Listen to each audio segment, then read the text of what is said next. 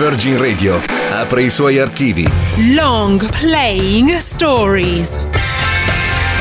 Gli album fondamentali della storia del rock, raccontati da Paola Maugeri. Long Playing Stories. Ladies and gentlemen, benvenuti a Long Playing Stories on Virgin Radio. Sono Paola Maugeri e oggi vi parlo del rock come patrimonio culturale di una nazione, di racconto del quotidiano e di quel senso di speranza e malinconia che solo le melodie inglesi riescono a contenere. Oggi vi parlo infatti degli Smiths di Johnny Marr e Morrissey e del loro terzo album che esce il 12 giugno 1986, arriva subito al numero 2 in classifica in Inghilterra e si intitola The Queen is Dead.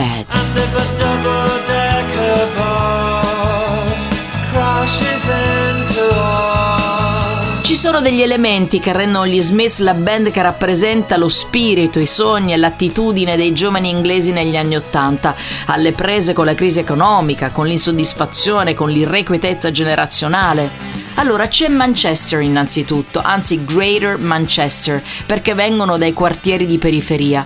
C'è l'etichetta indipendente Rough Trade, che cerca un suono e un immaginario in modo geniale, pubblicando singoli degli Smiths ogni settimana e poi uscendo con un album che sono delle compilation di pezzi che il pubblico già conosce e ha ballato nei club c'è il tecnico del suono Steven Street e poi l'intesa perfetta di una band di personalità estremamente diverse tra loro. Andy Rourke al basso, Mike Joyce alla batteria, il talento di Johnny Marr che suona la chitarra da quando ha 13 anni e la voce, i testi e l'ironia dell'unico Morrissey.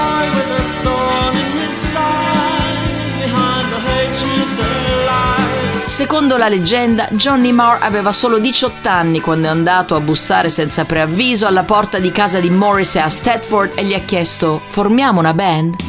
Ad unirli c'è la passione per la poesia e la letteratura, l'equilibrio che riescono a creare tra melodie e tessiture di chitarra e la voglia di dire qualcosa a tutti. E allora ecco gli Smiths, nome che Morrissey sceglie perché Smith è il cognome più comune in Inghilterra e crea album pieni di riferimenti culturali come The Queen is Dead, titolo ispirato ad un romanzo underground di culto, e cioè Ultima fermata a Brooklyn del 1964, con in copertina una foto di Alain Delon nel film noir Il ribelle di Algeri.